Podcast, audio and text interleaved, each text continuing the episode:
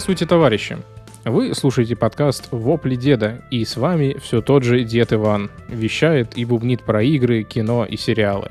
Ну а кто еще, как не я, расскажет вам, что интересного выходит и поноет, почему все так плохо и вообще раньше все было лучше. Ну так что же у нас там нового?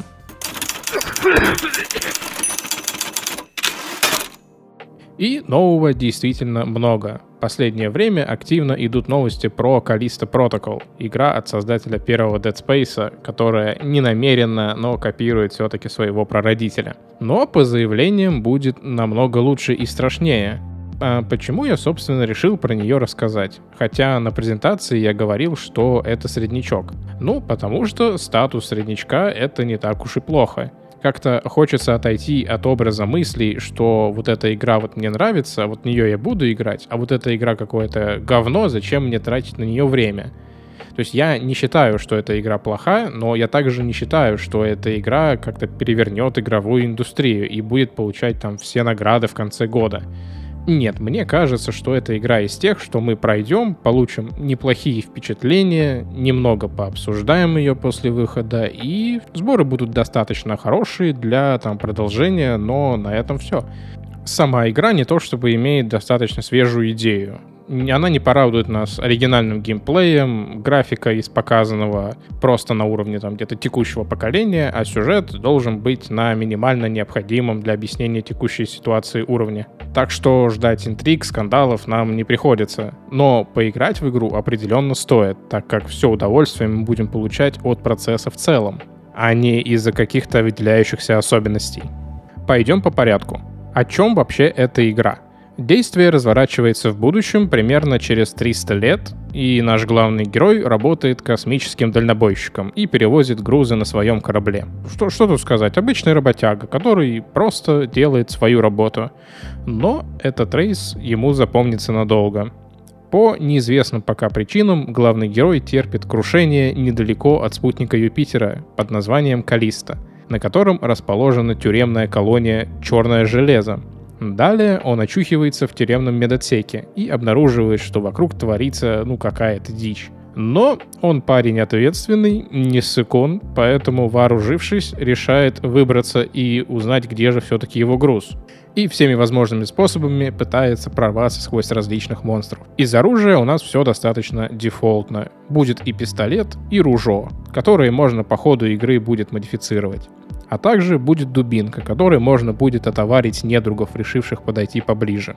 Также он найдет один интересный прибор под названием GRP, который используется сотрудниками охраны этой колонии. Эта вундервафля даст нам способность телекинеза. Мы сможем поднимать и швырять различные объекты, и в том числе и врагов.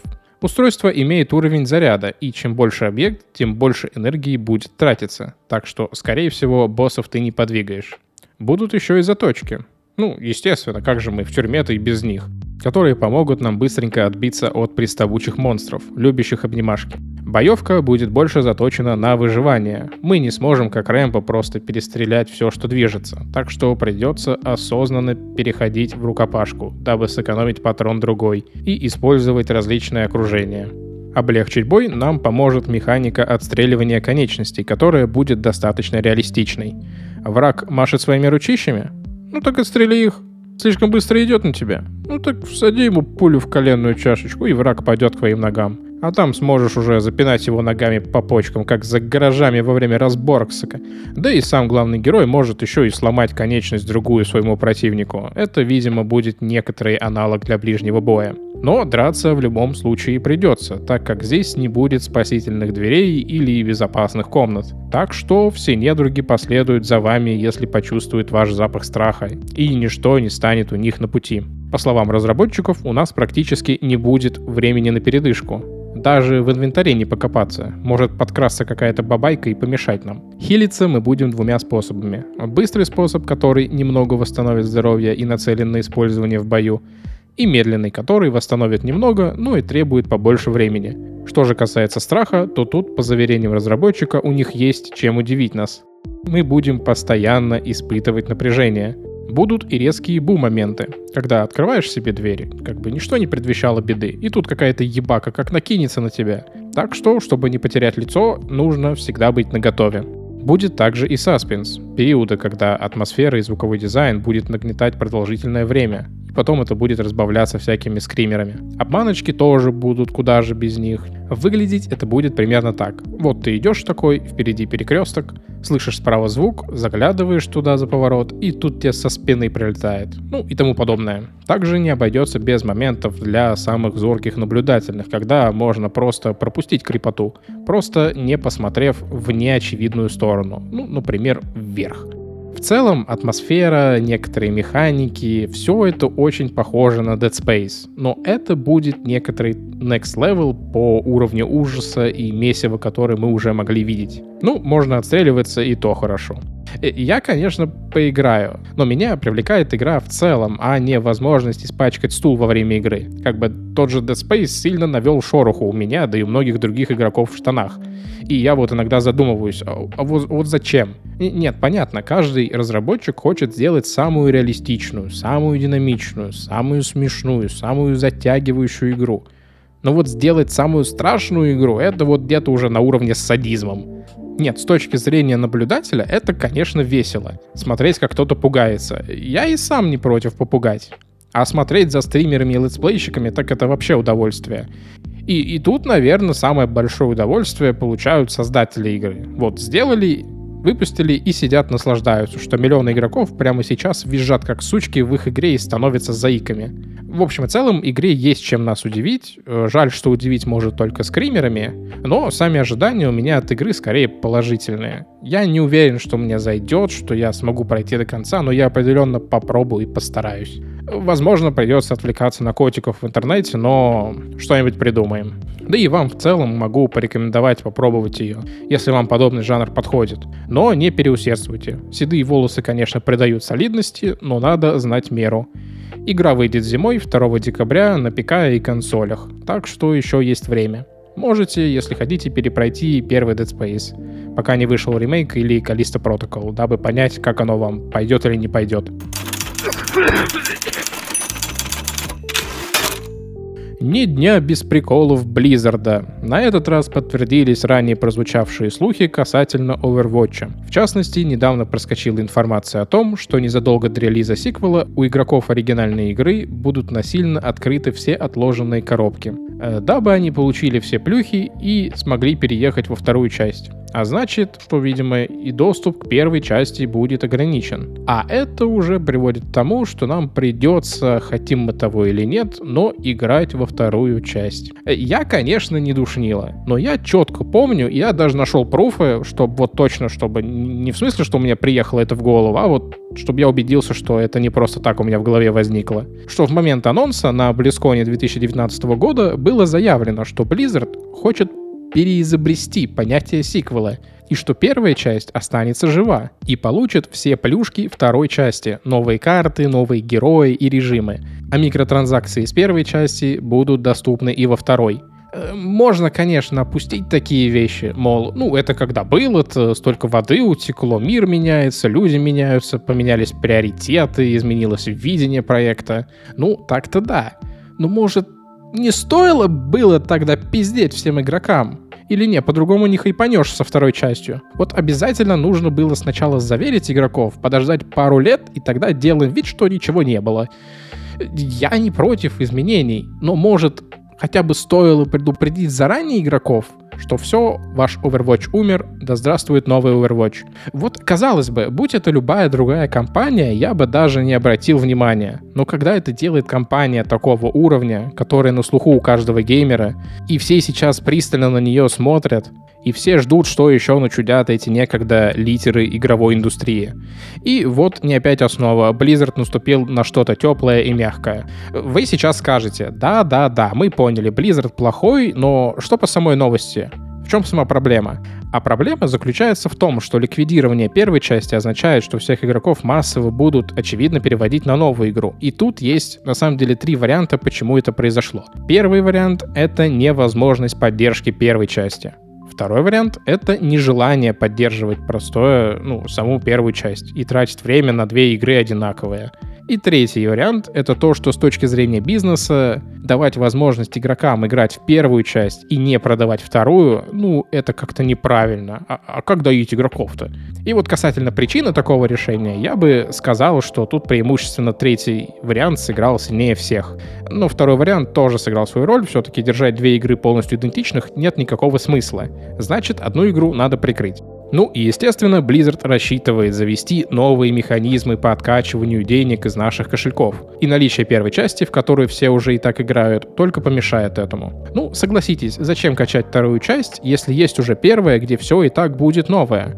Вот и Blizzard так, видимо, и подумал, и решил прикрыть эту халявную лавочку. Иначе продавать лутбоксы во второй и сюжетку второй части не получится а продавать надо. Не знаю, я не сильно читал реакции игроков на все эти новости, но вот что-то мне подсказывает, что такого пика онлайн, как в первой части на старте, у игры не будет. Даже при благоприятном прогнозе. Я, ну, очевидно, не буду говорить, что в нее никто не будет играть. Будет, но большая часть попробует и уйдет. А ярые фанаты, конечно, останутся и будут играть. И подкармливать эту компанию. Про сюжетную кампанию пока ничего не говорят, так что неизвестно, стоит ли ее вообще брать, но пока что звучит так себе. Вот что-то я как-то слишком уж хейчу Blizzard. Не, ну а как ее не хейтить? Такая компания с таким именем, на нее еще лет 10 назад все молились, а сейчас это главный клоун в этом цирке геймдева. Ну, сами виноваты, короче.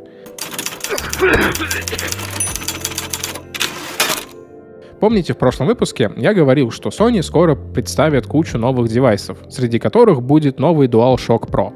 Ну так вот, я напомнил, а теперь пришло время поговорить о других продуктах, которые, судя по слухам, будут представлены компанией. У нас будет представлена линейка продуктов InZone, в которую будут входить, вероятно, сам новый геймпад, про который мы недавно говорили, три новых модели наушников и две модели мониторов. Все девайсы можно использовать независимо с тем же ПК, но лучше всего они себя раскроют ожидаемо вместе с PS5. Давайте поподробнее. Сначала наушники. Три модели. H3, H7 и H9. Самая младшая модель H3 будет проводной с выходом USB-C и будет иметь колесико для регулирования громкости. Характеристик пока нет, так что детальнее сказать не смогу. Средняя модель H7 будет беспроводной и мало чем отличаться от проводной модели.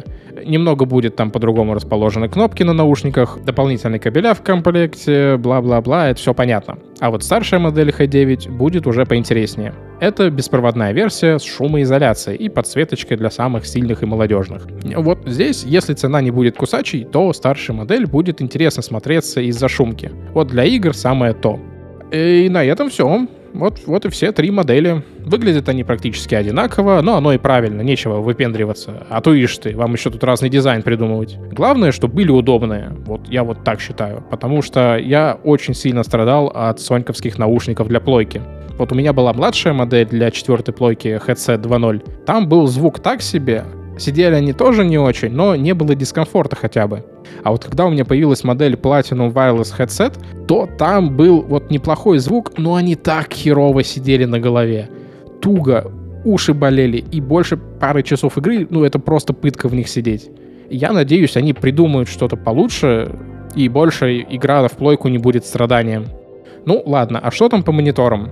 Оба будут с поддержкой HDR и VRR будут иметь время отклика в одну миллисекунду и будут иметь функции помощи в играх, такие как отображение частоты кадров, показа времени игры и также динамически подкручивать яркость в темные моменты. Но первая модель будет с разрешением 4К и частотой обновления 144 Гц, и второй будет на Full HD и с частотой 240 Гц. Вот, собственно, и все что будут показывать на грядущей презентации. Ну и будут хвалить, очевидно, как у вас снова перевернется мир и игровые впечатления после приобретения данных девайсов. И я не знаю, честно, вот сделать революцию в игровых гарнитурах достаточно сложно, так что там супер интересного нет, за исключением модели с шумоподавлением. Но тут еще вопрос цены, вот стоит ли за это переплачивать. С мониторами уже получше, но странно, что младшая модель все еще делается на 1080 рублей. Э, почему 2К не сделать? Уже пора потихоньку сползать сползать с этого стандарта в сторону более хорошего разрешения. Но, опять-таки, вопрос цены.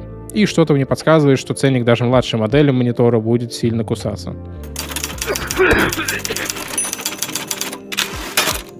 Среди открытых вакансий компании Sucker Punch нашли очень любопытное объявление. Они ищут дизайнера столкновений, ну то есть сражений, с ориентиром на стелс-боевик в открытом мире. И в целом остальные вакансии тоже вполне подводят к тому, что игра Ghost of Tsushima получит продолжение. Пока ни сама компания, ни Sony не подтвердили, что сиквел находится в разработке, но слухи идут уже давненько. И слушайте, вот кто еще, как не Цусима, достоин иметь продолжение? Вот я вас спрашиваю. Это игра, которая показала, что и как надо делать. В ней нет ничего революционного. Вот ни капли. Эта игра вот чистый средняк. Все механики плюс-минус где-то уже использовались. Графика не 10 из 10, можно было и получше. Но игра грамотно срежиссирована.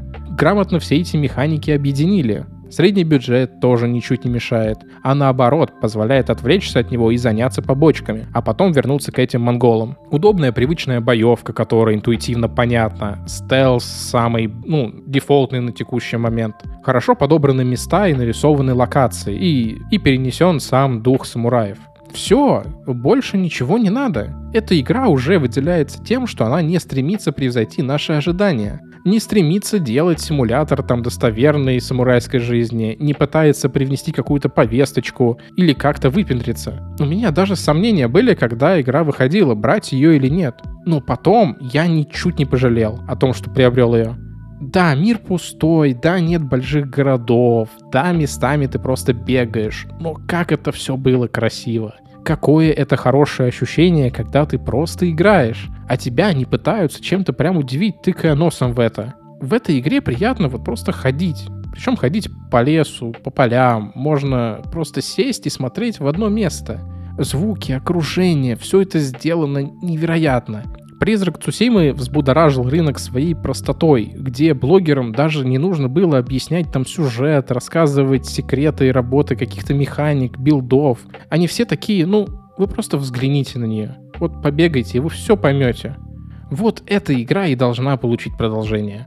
Была еще, да, там директор скат с новым островом. И в дальнейшем я, конечно, не очень представляю, что еще такого можно придумать. Будут ли они добавлять новые проблемы этому острову или сделают новую игру, новую историю с новым ГГ. Вот это, кстати, наверное, даже будет неплохо. Эта игра, по сути, не про одного персонажа. Это игра — история целого острова. И Дзин там не сказать, что главный герой. Да, от него много чего зависит, и он выполняет много функций, в том числе и в сюжете. Но я бы сказал, что стоит оставить этот остров и рассказать что-то другое, про другое время, про другое место.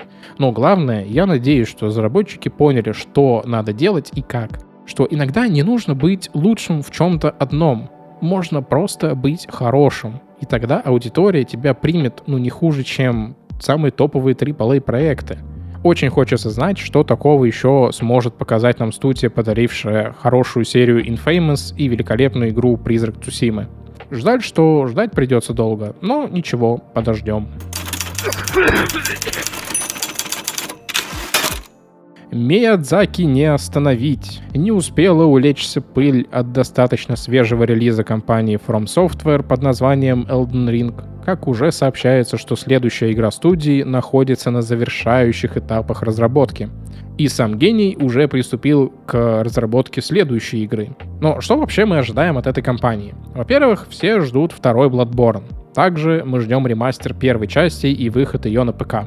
Это вот то, как мы надеемся, чем именно сейчас компания и занимается. Dark Souls уже приелись, пора уже что-то новенькое делать, там, хотя бы продолжение Секира, хоть, хоть его и вряд ли стоит ожидать но шанс тоже есть. Вообще, можно, конечно, сказать, что все игры студии вполне одинаковые. Если поиграть во все, то в целом прослеживается общая направленность какая-то. И, возможно, Миядзаки просто поставил это все на поток. И, будь его воля, он бы там по игре раз в год выпускал. Но при всем при этом игры абсолютно разные как минимум, всегда имеет место и технологии, и прогресс технологический. То есть, как бы не были похожи Dark Souls, но первая часть сильно отличается от третьей. Вообще, компания смогла поднять скилл рядового игрока. Ведь если раньше эти игры считались чем-то прям, ух, да что ты такое, чтобы играть в эту игру? Это же невозможно пройти.